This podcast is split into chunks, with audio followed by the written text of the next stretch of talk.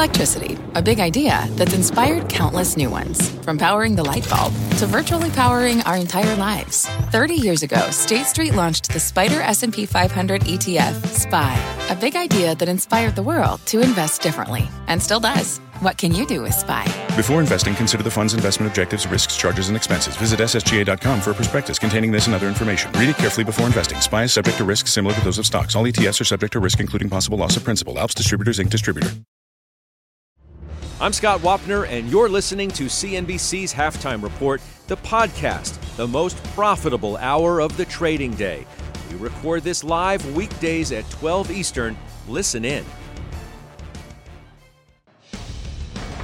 Carl, thanks so much. Welcome to the Halftime Report. I'm Scott Wapner. Front and center this hour after three straight down months for stocks is some much needed relief finally in sight. The investment committee debating the road ahead as several members make new portfolio moves you got to hear about. Joining me for the hour, Josh Brown, Stephanie Link, Jim Lebenthal. Got a lot of stuff going on today. Check the markets. We've been mixed for much of the session. Dow's positive, S&P flat, Nasdaq a touch negative as you see 486 the yield on the 10-year note. So Josh, we're clocking in three straight months of declines. Been a bit of a rough stretch. I know that most want to know if there's still a chance for a year-end rally. November is the best month of the year traditionally, December 2nd. So seasonality is on our side. Yeah. And I see you have a new buy, and it's AMD. And Yeah. that company reports today in OT. But why is AMD part of the Josh Brown portfolio now? So uh, AMD is a stock that's been on my radar for a long time. I had been in and out of it before, long time ago. Um, AMD, I think, is at a really interesting moment in the company's history. Tonight, they'll report earnings. The earnings, of course, are always important. Uh, but what's more important than the numbers themselves is what Lisa Su has to say about the launch of uh, the new AI chip. So, look, this is a market that NVIDIA basically owns.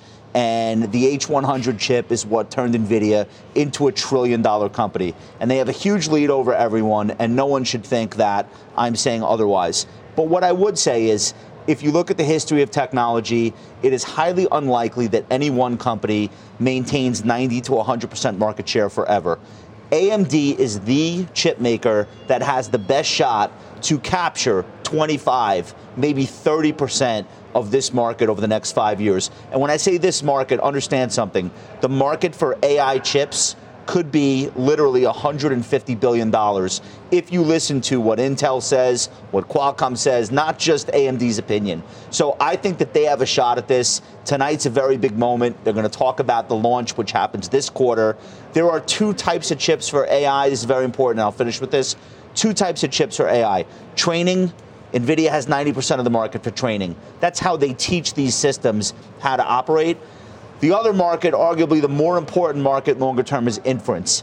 AI's architect, uh, AMD's architecture is specifically geared toward capturing meaningful share in inference. Inference is like when you go on a large language model, you, you post a, a query, that's how it responds on an ongoing basis. So I think AMD is, is walking through the door of becoming a serious AI player. The stock is down from 158 here in the mid 90s. I have a small position. We'll see what happens if I'm able to add to it. But I wanted to make sure I was in before they came out and said anything that could meaningfully move the stock. Steph, I mean, it's been dicey lately a, a bit for the SMH and, and for the chips. Mm-hmm. You know, Nvidia is barely above 400 bucks. It's the most loved, you could argue, of, of all of the names, even though I know it's not the most loved for you. Mm-hmm. That's where Broadcom and comes in, some of the others, obviously. But Jonathan Krinsky today says in a note, come at the king, you best not miss.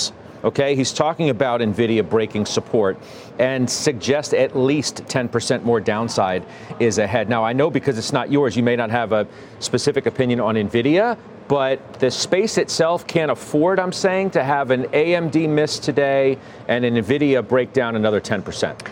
Well, Because I- a lot of other names are going to go down with it if it does. Of course, and that's where your opportunity is going to be. One thing that we've heard from a lot of technology companies is that the PC market is actually bottoming.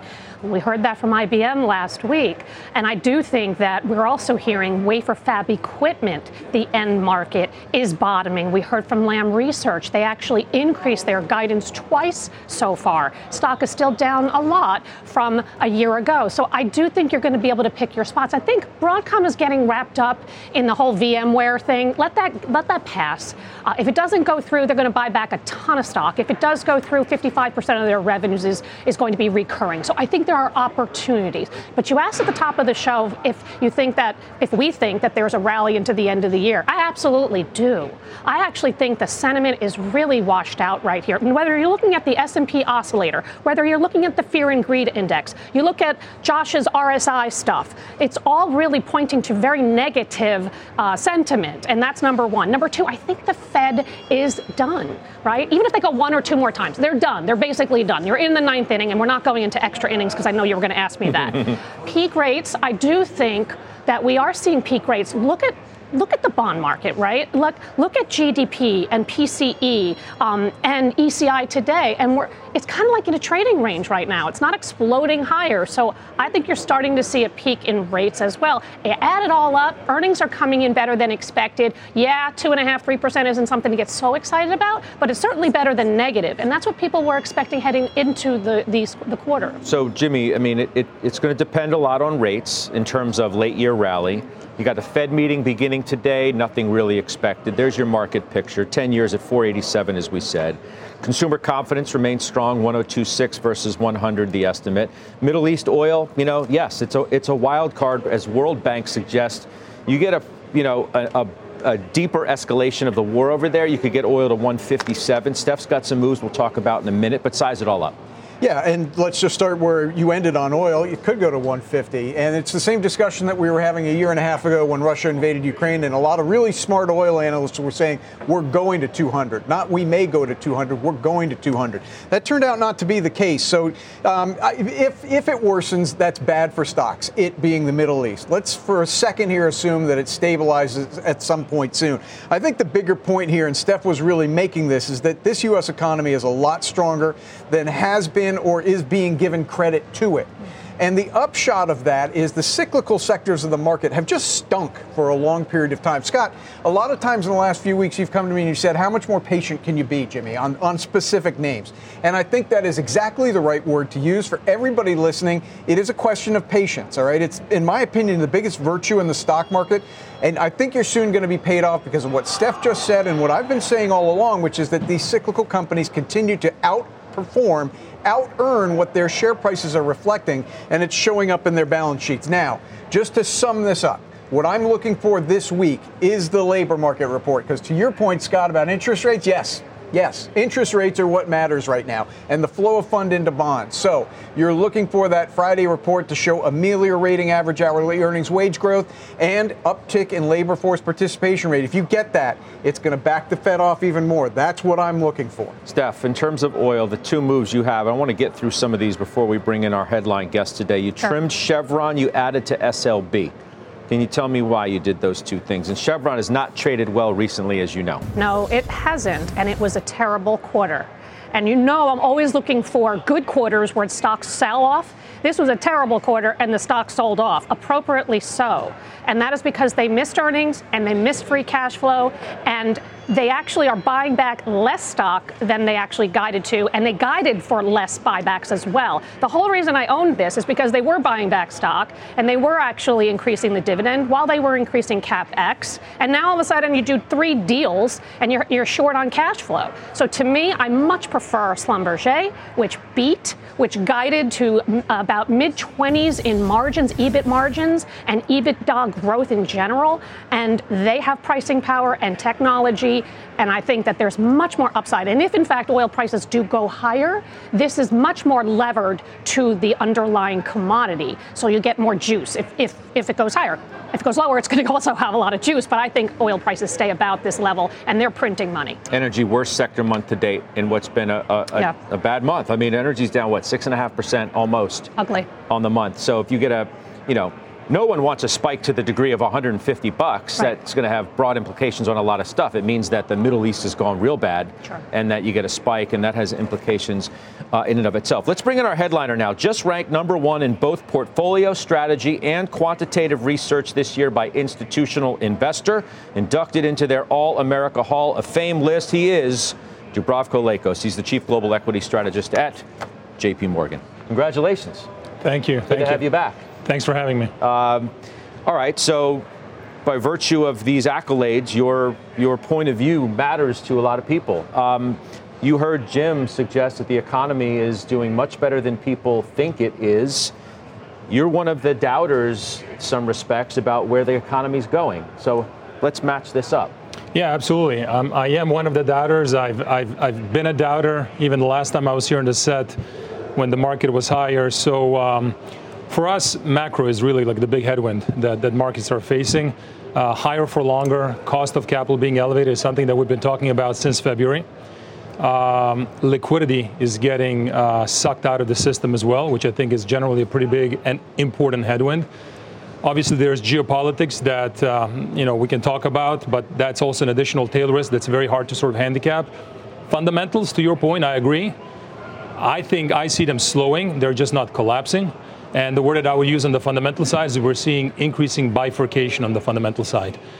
It sounds like the crux of your argument is built around the idea that the lag effects mm-hmm. are going to be more dramatically felt than people realize today.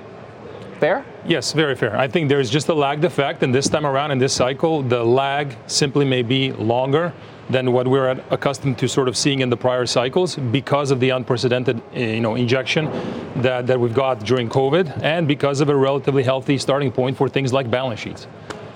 Jimmy, I want thank you. you. I, I want I- you to respond, and then I want you. Steph to also because you guys have a, a, a more sanguine view on, on where we are relative Yeah. to Dubravko and some of his colleagues over at JPM. Okay, Dubravko, always good to see you. Thank you. Um, look, for the last year and a half, I think you'll agree, the economy's done a lot better than expected. And uh, let's just chalk that up to the lagged effects being a lot more lagged than any of us expected. All right, Let, let's just say I give you that, and we we can disagree about the path going forward. But these companies that during this extremely long lag time have out earned, out earned, and cleaned up their balance sheet. Doesn't that actually perversely extend the lag further from the point of view of they have less debt to refinance, right? I mean, that's that's what we're worried about, at least at the corporate side, is they're going to have to refinance at these much higher rates. Except now there's a lot less debt because they've paid down a lot with all the extra cash flow. Uh, is that right? Yeah, I think that's broadly right, but I think that's just one part of the picture. Um, I think for the S&P 500, for the large cap complex, uh, balance sheets are in a pretty good spot. Uh, rates going higher is a headwind, but just a gradual headwind. The problem is, I think, as you move down the cap spectrum, you look at mid caps, small caps, the entire private sector. Uh, there's a more significant portion of that that's that's that's variable, that's more sensitive, if you will. Balance sheet is more sensitive to cost of capital. And everything that's happened so far during this call, that increasing headwind from cost of capital, has happened under a relatively healthy top line demand type scenario where pricing power has been strong and where a lot of corporates have been basically growing not organically, but just through price. Dubravko, forgive me. Why aren't companies laying off people? I think I think that's the lagged effect. I think that's a risk that we're facing in 2024. I'll give you one statistic. S&P 500, if I'm not mistaken, which is right, the Fortress balance sheet employs only, I believe, 12, 13 million people. If you look at uh, mid cap, small cap, private sector, you're looking closer to 60, 70 million. And that's the area that's more vulnerable to the macro Small headwinds. caps are in a bear market already, though. Like, like, what if a lot of what you're saying is true and priced in? Where so- the Russell is not the S and P. I think things are definitely getting priced in, but to me, that's a worrying sign. To me, that's a sign that the yet. market is telling you things are slowing down. We're hanging on to the Magnificent Seven, Magnificent Eleven. All the returns this year are coming from basically seven stocks. So that's telling us. So I think, yeah, we better hope that the Nvidias of the world keep just really rolling in very, very strong numbers. The second that that goes, what, what do you hang on to? Has the consumer and the strength in the consumer surprised you? Because it's actually, they've been resilient, and that's tied to the labor market, which has surprised everybody. And I was pretty bullish, so was Jimmy, at the beginning of the year about the labor market being resilient. And as a result, you have higher wages. You're, you're heard from McDonald's and Coke and Pepsi. They do have pricing power. So as a result, a little bit better demand from the consumer, better margins because they've got pricing power and operating leverage. So very valid point. Uh, there's Coke, there's Pepsi, there's McDonald's, but then there's also Macy's, there's also Costco, there's also Do- there's a lot of other stores that are talking about the lower end getting squeezed harder and harder. Last year we, we were didn't hear from McDonald's yesterday. Right. That's for sure. For sure, yeah. Last year we were defending the consumer. This year, my problem with the consumer is that again, I use the word bifurcation. I think the upper 50% or the upper quartile is in a very good shape, sitting still on pretty good liquidity. But the problem is that the lower 50% is getting squeezed. And so I'll give you a statistic excess liquidity. So, how much liquidity households have, inflation adjusted, lower 40% by income cohort, excess liquidity is below pre COVID levels. The middle 40% is at pre COVID levels, the upper 20% is still above. So, we're basically hanging on to the upper income to keep carrying us forward. I feel like that's always the case. No, because I would say that the bottom 80% drives 60% of overall household consumption. And right now, retail, if you look at retail numbers and consumption, it's not running a trend, it's running above trend. So I think there's a very legitimate risk where basically consumption and retail sales at a minimum go down to trend with the risk of going below trend. That's what we're basically saying 12% earnings growth for next year, which is the expectation, and a multiple of 18. I just think very hard to get excited about. That's why we have such a bifurcated view, Josh, about where the market is going from here. It's the the everything looks pretty good view, these two, um, to where the puck is going. Looks like the ice is going to start to melt a little bit. Here's what I want to ask that, you. That's the, the greatest issue that we have to get an answer Yeah. to before we can have a real comprehensive view about where stocks go from here. In other, in other words, can the deceleration in growth, is there enough time for this uh, lower lower income consumer to hang on until the deceleration in growth uh, stops and we're into a new cycle? And you, so you sound like the answer is no, and I'm inclined to b- agree with you. But here's the get out of jail free card that might work out this time. If we do get down to 3% inflation and then 2.8 and then 2.5 and that tremendous pressure on the lower income consumer or the middle of the road consumer even abates slightly. And what's left standing is this incredible labor market. Keep adding 100 200,000 jobs a month. Fed in a position where they can take the boot off the neck even if that's not for a year from now isn't that the get out of jail free card? The Russell 2000, 12 times earnings. Mid caps, 13 times earnings. S&P, 17.7 forward earnings, like not egregiously overpriced. That's like the, I, I know it's uh, not the, maybe not the most uh, highly likely scenario, but it is a likely scenario. And that might force you to change your mind. I don't know if and when. Yeah, so I mean, it's certainly plausible. I mean, all of these things that we talk about that we forecast, it has a big fat standard error around it. It's very hard to start, say things with conviction. We're in unique times. If I had to pick a side, you know the side that I stand on, putting different sort of probabilities together. If you get some form of significant, let's say, productivity boom in this economy, and maybe AI can drive it, or maybe not. Uh, but if you can, if you can pull that off, yes, I think the cycle can get extended. That's one of the views, by the way, of like Jimmy and Ed Yardeni, the people who are more positive about the market do think you're you're going to get that, and it's going to offset some of the negatives that are predicted to occur. Let, let me ask you this: Your price target at the end of this year is roughly where we are now. So you're looking, for the most part, nothing to happen here. Your your your midterm mid mid picture view is more that earnings estimates are overinflated Yes. and the stocks are going to have to come down as we get into 24 but what on the idea we're about to have a fed decision and we're not going to get much of any decision. What if the fed is done?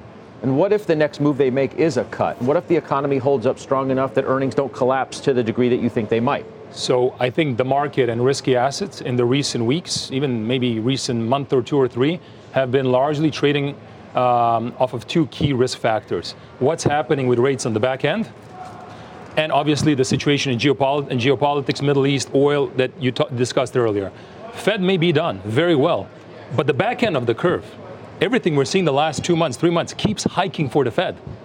And it's largely, I would say, for supply reasons, meaning the discount rate keeps getting increased for corporates, for the consumer, without necessarily clear growth offset. So maybe Fed is done, but if the 10 year, if the 30 year goes back above five to five and a quarter, six, our CEO, Jamie Dimon, happens to flirt with the idea of 7%. Uh, that I think creates a very, very tricky backdrop. Well, of course, but what's the likely? Of course, but what's the likelihood of that actually happening? Well, I, I think a lot of it is supply. A lot of it is driven by the amount of uh, supply, debt supply that's coming online to finance the, the deficit. Well, the we'll learn. We'll learn more on Wednesday. We'll learn more right? on Wednesday. No, there was no big shock yesterday in in the preliminary announcement, if you want to call it that. Fair. Five and a half trillion dollars worth of uh, balance sheets from the big five central banks have come off in the last six quarters. Central bankers are not talking about reversing QT anytime soon. So again, that's an additional headwind. You have China, the Japan factor, which is also a marginal headwind. So let's hope that yields sort of stabilize here. But if they don't, again, that's something we have to keep What, working what on. do you think earnings are going to be for next year? You said 12% is too high. So where do you think they come in at? We're at 230. Uh, I don't say with that with high conviction because there's just so many things that can happen between now and then. I would say 230 with a downside risk. Let me ask you this. I want to go back to rates for a second before we move off that, because you know the scenario in which Mr. Dimon has has said is a it's a rather hyperbolic, Yeah, you know, yeah. pr- prediction. Not not even necessarily a prediction. It's just a what if. Um, what if rates are done going up? Do you have to change your view if that's the case? So first of all, I think a lot of people w- were disagreeing with this view of higher rates, but it turns out he's been spot on. Um, so if rates are done, let's say. No, he's been right, but I'm saying like you know six or seven percent. No, no, but that's like a scen- this Well, scenario we're saying on the upper end, sort of. But I'm just saying, if, if let's say rates are done, and let's say pause here, um, I do think that in the very, very short term, you easily could get a tactical short squeeze, short covering. Would I chase it? I would not chase it. Would I fade it? I would fade it and perhaps re- re-emphasize the short side of, of, of the trade. So I think you're now, given that the market is corrected, we're back at February levels. We're sort of at our price target this moment, I don't have very high conviction that we necessarily have to keep going lower. But as I think about 2024, I just don't like the picture. Let me ask you about mega caps then, since we really haven't focused that much on it. You've, you've cited the fact that it's been a very small group of stocks, which everybody at this point knows about. Um, is there any reason to believe that that trade's going to turn south? Now it's had a rough three months. I, I'll give you that. Uh, but the minute that those stocks are deemed to be cheap enough, which started to happen l- later, you know, last They've week into all this had week, good earnings. uh, why wouldn't money continue to go there? No, it's possible that money could go into that. You Wasn't know, it probable? Not possible, but probable. I think earnings need to be very, like, very solid. But they were, weren't they? I think we can. I mean, you can talk about you know Microsoft versus a Google, Apple, which is showing again. I'm saying very consensus things, softness in top line that continues to decelerate. Uh, I think numbers have to keep coming in strong because it's a very, very, very crowded trade. Everybody's hiding there, and concentration in the market is at the highest point in 50, 60 years. So yes, could things become even more concentrated? They could, but what could happen also is more money goes into an Nvidia or into the Magnificent Seven, and more money comes out of the other 490 stocks or small caps that become then cheaper and cheaper, and we just go into an even more extreme environment until things eventually roll over. What's the best place today, in your mind, to put to money? I to think. I think it's right now. very simple. The whole year we have been saying cash is king. Why? Because we're saying you can basically clip roughly 5% yield at zero risk. So the Sharpe ratio of that proposal is pretty darn good. Equities better give you 12%, 15%. Not that easy. Uh, the other thing I'll mention is bond proxies. So think about areas like, utilities. Absolutely, yes. Utilities, defensive healthcare, maybe even some pockets of staples that have come undone. Why? Because they've gotten hit hard as the back end has moved higher. If the back end keeps moving even higher, I think you have to start pricing in a higher chance of crisis and recession, in which case you want to buy a more defensive exposure. If rates stabilize or move lower, as perhaps another scenario is suggesting, bond proxies catch a bid. So I would be favoring higher quality, more recession proof type areas.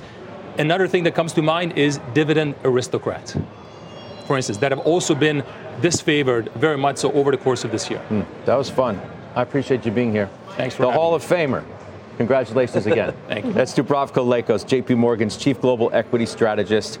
Joining us here at Post 9. We'll talk to you soon. We're getting some more news out of the Sam Bankman Fried trial, a few blocks from where we are now. Kate Rooney live outside the courthouse. Kate?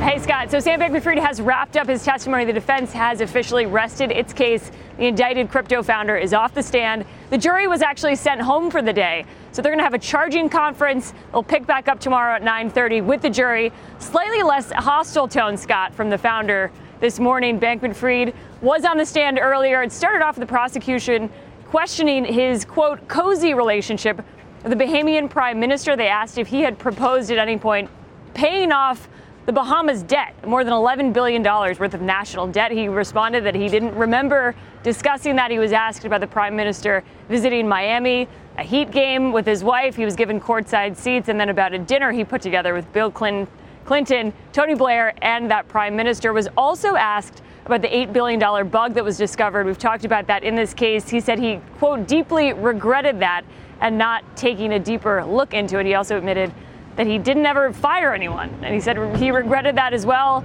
Uh, the questioning that side, the prosecution ended about an hour ago. Then we got the direct, redirect rather, from the defense attorneys. They tried to clarify what was talked about yesterday. They revisited some of the articles that they mentioned. Bankman Fried estimated he gave around 50 interviews right after the collapse of that crypto exchange. He said he doesn't recall every statement that he made to journalists. As for the F regulators comment that was mentioned yesterday. It was an internal message with a journalist. He said that he was frustrated with regulators and felt like some of the work that he had done might have actually encouraged bad regulation. Tried to clarify it there. On Alameda's $65 billion line of credit, Bankman Fried said that was the maximum they could take out, but he said it was never nearly that amount. It was closer to $2 billion, according to his testimony. And then finally, he was questioned on private jet use. That was talked about this morning. He explained that he thought it was a valid business expense as a CEO. He talked about some travel that he did from the Bahamas to D.C. Prosecutors will begin their rebuttal, or we expect that to happen next. But again, they are having this charging conference, so the jury's going to head home. Scott, I'll bring right. any, uh, any updates, yep. though. Back to you. Yep, no, you will. Kate, thanks so much. Kate Rooney outside the courthouse, lower Manhattan. Up next, our chart of the day. One industrial stock under some pressure today on a weak China outlook. Committee member Kevin Simpson, he tells us last week he'd add to his position on a pullback. Well, he's getting it. So is he doing it? He'll tell us next.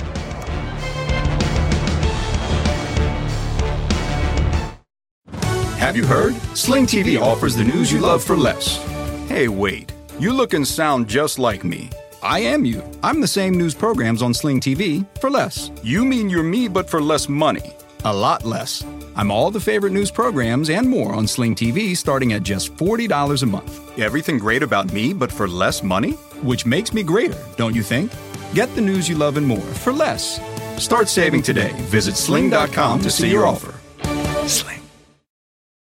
Edward Jones, who knows that just like life, financial planning isn't only about long term goals. It's about the moments big and small along the way. And when it comes to achieving everyday financial goals, Edward Jones works hard to connect you with someone you can trust professionally and personally. That's why they created their free financial advisor matching tool to help you find a financial advisor in your community. When you take the quiz and get your matches, don't expect just a list of resumes. You'll also see each financial advisor's story and personal interests. And when it's time to meet for the first time, they'll focus on your story, asking questions to understand where you're headed and why. Because Edward Jones knows that at the end of the day, behind every financial goal is a life goal. And that's what really matters. To learn more and find your financial advisor partner, take the quiz at match.edwardjones.com.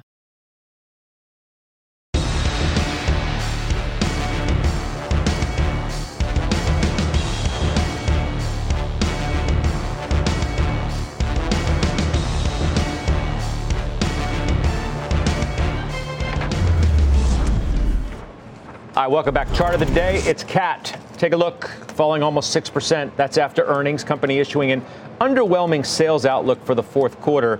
Uh, China is a big story here. Uh, said it expects continued weakness in demand from China. China manufacturing PMIs you might have seen below 50. Worst month since June of 22 for CAT. Kevin Simpson uh, joins us now. So I appreciate you coming back on. So you bought more of the stock on Friday, right? Which you told us. You said if it goes down again, uh, you're going to buy more. So what's the update? Yeah, the real thesis was to hold off and wait for earnings because we knew if they didn't blow it out of the water on their forecasts, their margins, we'd see the stock come down.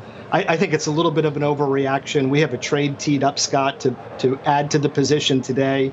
I never try to pick a bottom, but our thesis is if we can let some of the sellers get out of the way, we will be adding to the position here. And it's a lot different when I look through the numbers than what we saw with UPS. Because if you remember last week, UPS margins were down from 13% to 8 and that caused us to remove the position. I mean, that's just too unhealthy for the short term. The numbers here certainly are down slightly. Yes, there's headwinds in China. A recession isn't great for, for an industrial for sure.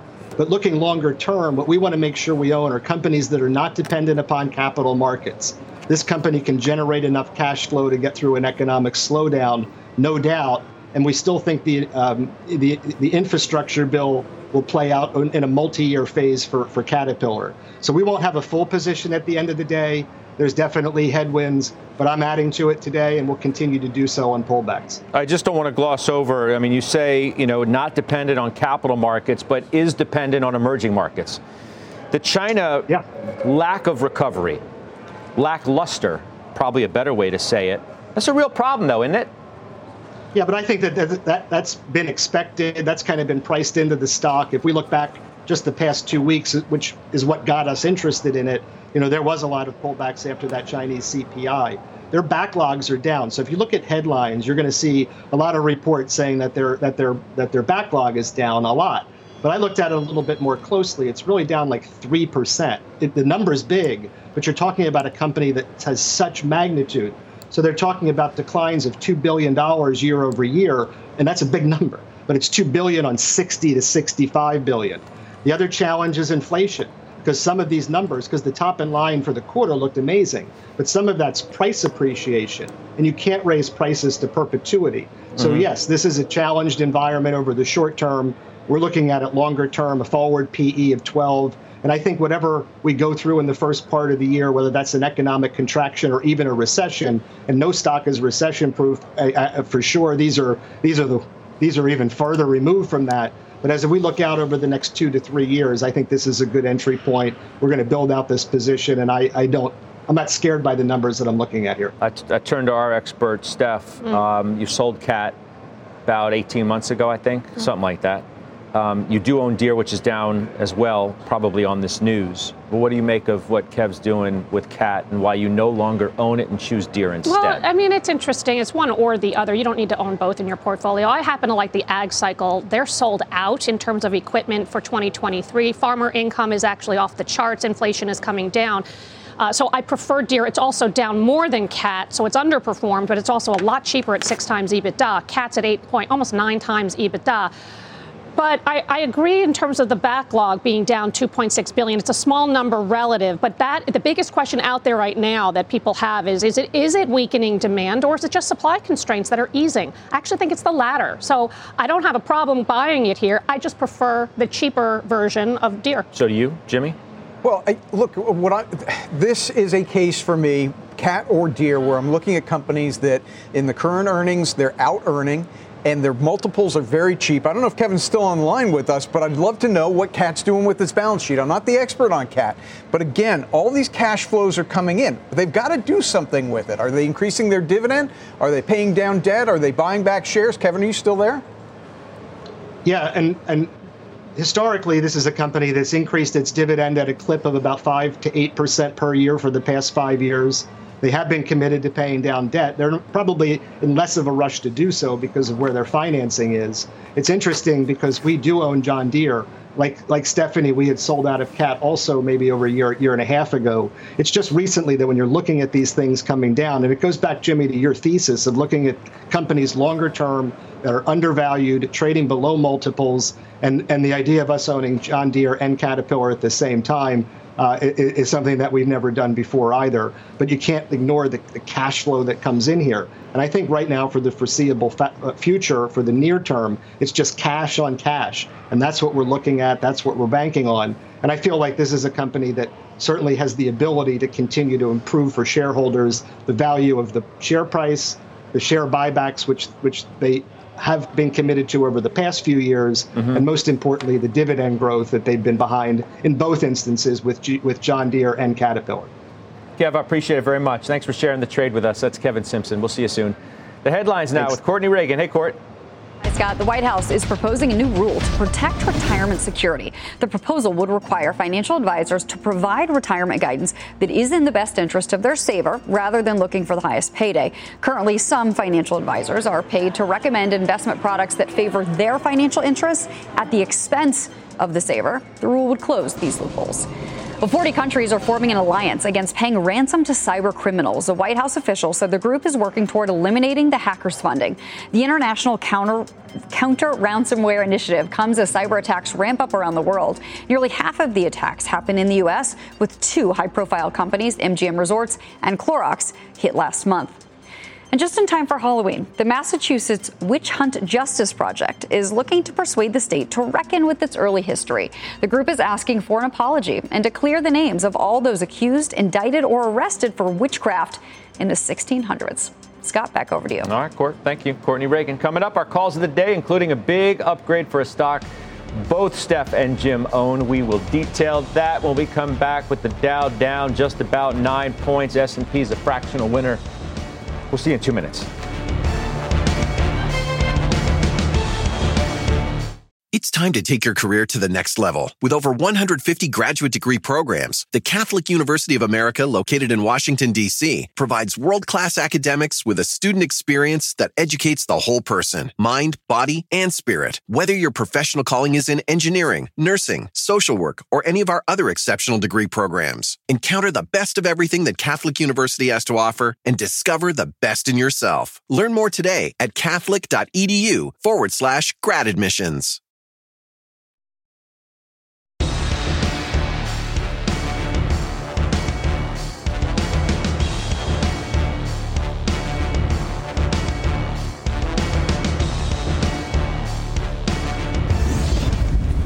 All right, calls of the day. Uh, we're going to start it off with Boeing today. North Coast uh, upgrades to buy from neutral, target 217. That's 20%, Jim. 20% upside from here. Well, I, I find that kind of easy, and what I like about this analyst is that he, he's looking long term and not short term. I mean, short term, everybody's fretting about this aft bulkhead issue with Spirit Aerosystems. Guess what? That's going to get worked out. That's what aerospace companies do, and there are very good engineers at Boeing. When you look past that, there's a ton of free cash flow coming. Look, in summary on this, this has been one big step back over the last two months. The stock going from 240 to 180. I think it's way overdone. I think it sets up for two steps forward. I think 217 is too low for the target. I think it will exceed that in a number of months. Steph? It's a duopoly with Airbus. They have a 5,700 backlog of aircraft. That's 10 years worth of visibility. I mean, so if you're thinking about the long game, that's what you have to think about. And as they deliver, produce, and deliver these aircraft, free cash flow, certainly, Jim's point, will be increasing. They have a $10 billion free cash flow guide by 2025. And if they can deliver on increasing this production, they'll be easily surpassing that. So the other call we wanted to do was Disney. Um, it gets reiterated outperform. The price target gets cut to 100 from 110. Now, Josh, I know you don't own it, but you do have strong opinions about it. I'm wondering if there's a point in this stock, it's about 80 bucks, yeah. where you take a look and you buy it. Is there anything I don't have strong opinions about? Well, this is one thing. in particular. I walked into that, but this is one in particular that you've had some strong opinions about. But, you know, look, the stock is down from a 52 week high of 118 to 81. I really want to like Disney enough to buy the stock because I really like when an amazing company is at a point in its in its life cycle where everyone has given up on it. I think we're close. I just think I'm going to get the stock low 70s. It's probably not that big of a deal if I miss it, honestly, because I don't even think the upside is so great. I just want the satisfaction of buying it when it's truly, truly, truly washed out. The problem with Disney is that the news keeps getting worse, and the answers you, have melting iceberg businesses, and the longer that goes on for, the eventual valuation, if you're going to sell something, just goes lower and lower and lower. ESPN is going to be a problem. It's going to continue to be a problem. I don't know what the strategic answer is, but when you look at this report, the analyst makes the case ESPN could have negative operating income within just a few years. Why? Uh, NBA contract comes up. They're going to have to pay an ungodly amount of money. Keep in mind who they'll be bidding against, like Apple. Good luck. Have fun with that. Um, they have this this lingering problem with some of these businesses like ABC and ESPN, and I don't think reorganizing it is the solution. So I'm watching it. I'm waiting. I think Nelson Peltz coming back obviously is a positive development. I also don't think he has the answer uh, to what should be done. So it's a tough stock. I think there's a chance to make money here. I just think you wait. Jimmy. Strong opinions from a man known for strong opinions. No, but it was pol- that was No, no, political. No, no, it's all good. All good. That was well said. And and one of the phrasings that you use, I'd like to key on: a melting iceberg. Okay, that uh, ice cube rather. Uh, that is what was said about the newspaper industry in the 1990s with the advent of the internet. And guess what? That was right back then.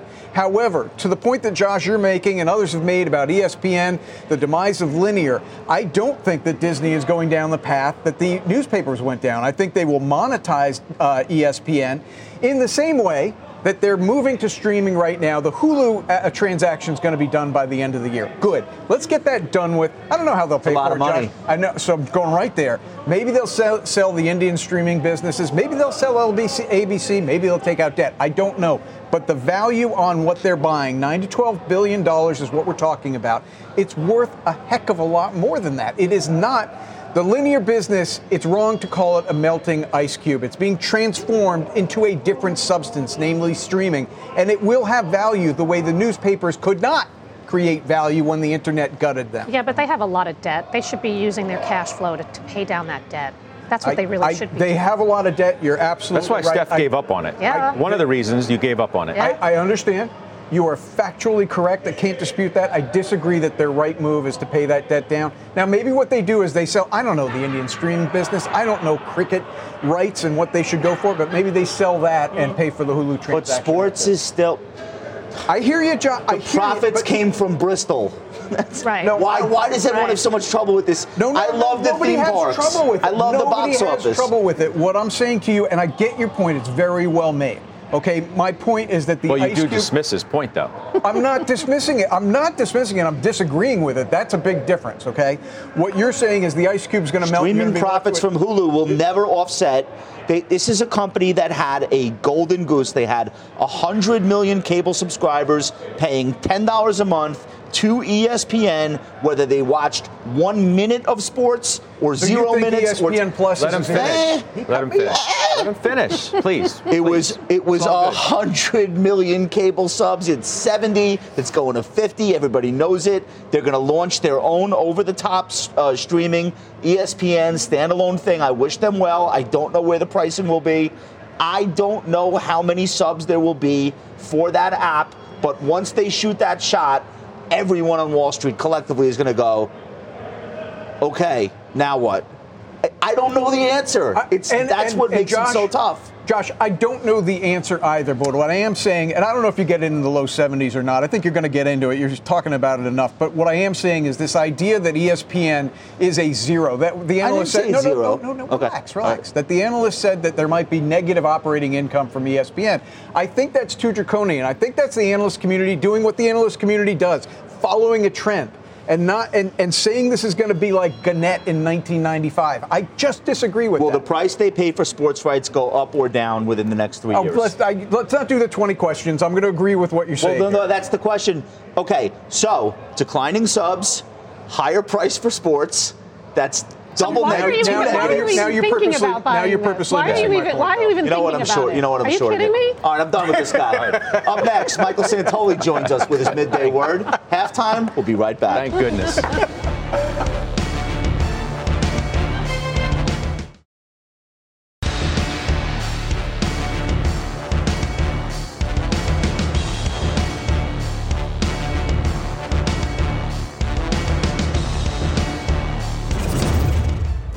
All right, Mike Santoli, our senior markets commentator, uh, is here. You know, the conversation we had at the top of the show with Dubravko and, you know, the counter view to some of people who are more bullish, just to me is the quintessential argument, Mike, of where the puck is today versus where some see it going in the future. And it's going to take a minute, so to speak, for us to find the answer to that. And in sure. the meantime, we're going to be in this spin. Yes. No doubt about it. So uh, you have the premise where everybody has been geared for a year and a half to say late cycle, when's the turn, when does it finally fall off the cliff? Um, and now the market is starting to, if anything, uh, look more clearly at the idea that we can't really see uh, a reacceleration from here, even though it's in the it's in the macro data. So I do think agree that's the uh, that's where the uh, the front lines of the debate lies. Um, stuff that's cyclical looks cheap if the earnings are coming through, really cheap. If they're not coming through, it's a disaster. I would have told you two weeks ago. Whirlpool, dirt cheap. VF Corp, look at that, low expectations, and then the numbers get cut and they go down. And so it's tough to generalize uh, around whether, in fact, parts of the market have discounted earnings erosion. But um, I do think it's uh, it, there's a lot of opportunity, and the market is attempting in these quiet times for the bond market to differentiate. You know, outside of Nvidia, semis are up today. I mean, I know that's you know a big exception, um, and you're seeing the banks outperform tech in the last five days. So the laggards are trying to stabilize going into the Fed. We're just going to idle into the Fed, but I think what you want to do is is see if the market can get into a neutral spot. We might not idle out of the Fed, um, depending Yeah. on what you know Jay Powell says more than what they do. Clearly, and trading has been tough Tuesday to Friday most weeks in the last four. So Yeah. keep that in mind. I'll see you in a couple hours on closing bell. It's Mike Santoli coming up. A retail wreck. The stock's down big after the company pulled guidance. Committee member Jenny Harrington owns it. She's going to phone in with a trade update. We'll tell you about it next.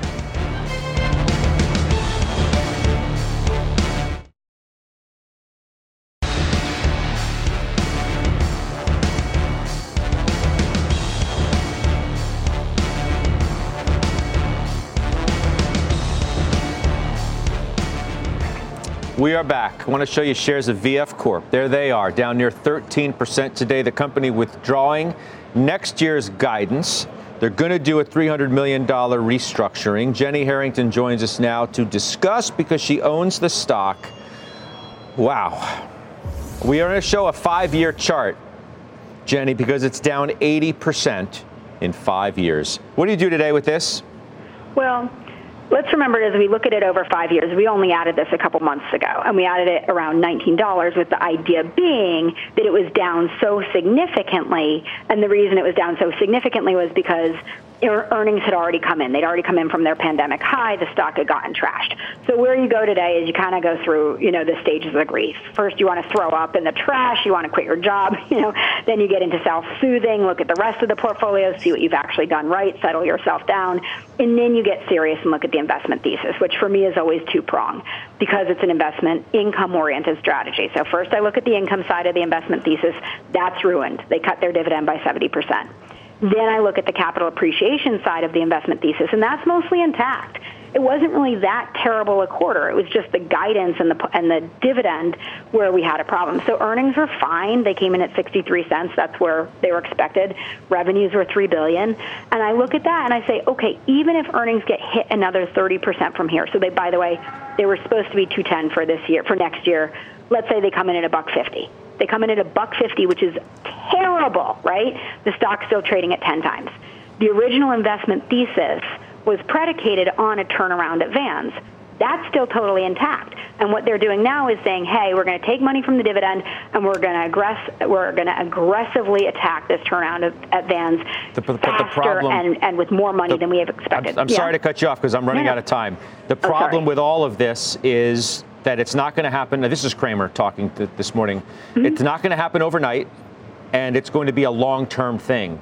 So, you know, this sounds to me like an original thesis of what you, investment thesis that you thought you had, uh, has quickly fallen apart. Not really. I think in some ways it's sped up, and that's unfortunate for me because they took the dividend income away. Like that part fell apart. But what they're doing with that money is they're trying to turn around Vans faster. Right, but it's not going to happen. But it's not going to happen faster. That, But that's the whole point. going to It's not happen. going It to was happen never going to happen overnight anyway. You know, I'm always super long term. So you have a new CEO, Bracken Darrell. He's clearly kitchen sinking it. He's resetting the base to give him upside, himself upside from Yeah. here. Um, I think it's going to happen faster, but it stinks for right now, and it's really disappointing. Yeah, I'm, I'm sorry sorry that I got to cut you short, Jenny. We'll talk about it more when I see you in person. But thanks for calling in. Uh, tough stock to look at, and I know you're feeling the pain on that, but I appreciate your point of view, and I know our viewers do too. Final trades are next.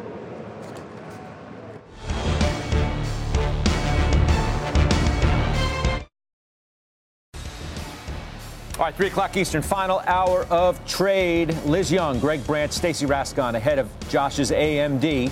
Stop that. Take you right up to the close and those earnings, which he is going to be watching closer than ever. All right, final trades. Josh Brown, kick us off. Uh, the one that got away. Take a look at Arista Networks, ANET. What a report. This is another AI play. I sold it at 185, so you're free to watch this thing go right to 250 without me. All right, Steph. GE Healthcare, really good quarter, actually, and they saw operating margins expand, which is exactly what we wanted to see. Stock's up 4%, but down 27% from its highs. I think it's a buy. All right. Why we got Cleveland Cliffs up there, Farmer Jim? Because they raised prices, third time in a month that they've raised prices. So you got prices going up, volumes are going up with the end of the UAW strike, costs are going down. What's not to like? All right, good stuff. Thanks, everybody. Thanks for watching. I'll see you on the bell. Exchanges now. You've been listening to CNBC's Halftime Report, the podcast. Can always catch us live weekdays at 12 Eastern, only on CNBC. Opinions expressed by the Halftime Report participants are solely their opinions and do not reflect the opinions of CNBC, NBC Universal, their parent company, or affiliates, and may have been previously disseminated by them on television, radio, internet, or another medium. You should not treat any opinion expressed on this podcast as a specific inducement to make a particular investment or follow a particular strategy, but only as an expression of an opinion. Such opinions are based upon information the Halftime Report participants consider reliable, but neither CNBC nor its affiliates and or subsidiaries warrant its completeness or accuracy, and it should not be relied upon as such. To view the full halftime report disclaimer, please visit cnbc.com forward slash halftime report disclaimer. It's time to take your career to the next level. With over 150 graduate degree programs, the Catholic University of America, located in Washington, D.C., provides world class academics with a student experience that educates the whole person mind, body, and spirit. Whether your professional calling is in engineering, nursing, social work, or any of our other exceptional degree programs, encounter the best of everything that Catholic University has to offer and discover the best in yourself. Learn more today at catholic.edu forward slash grad admissions.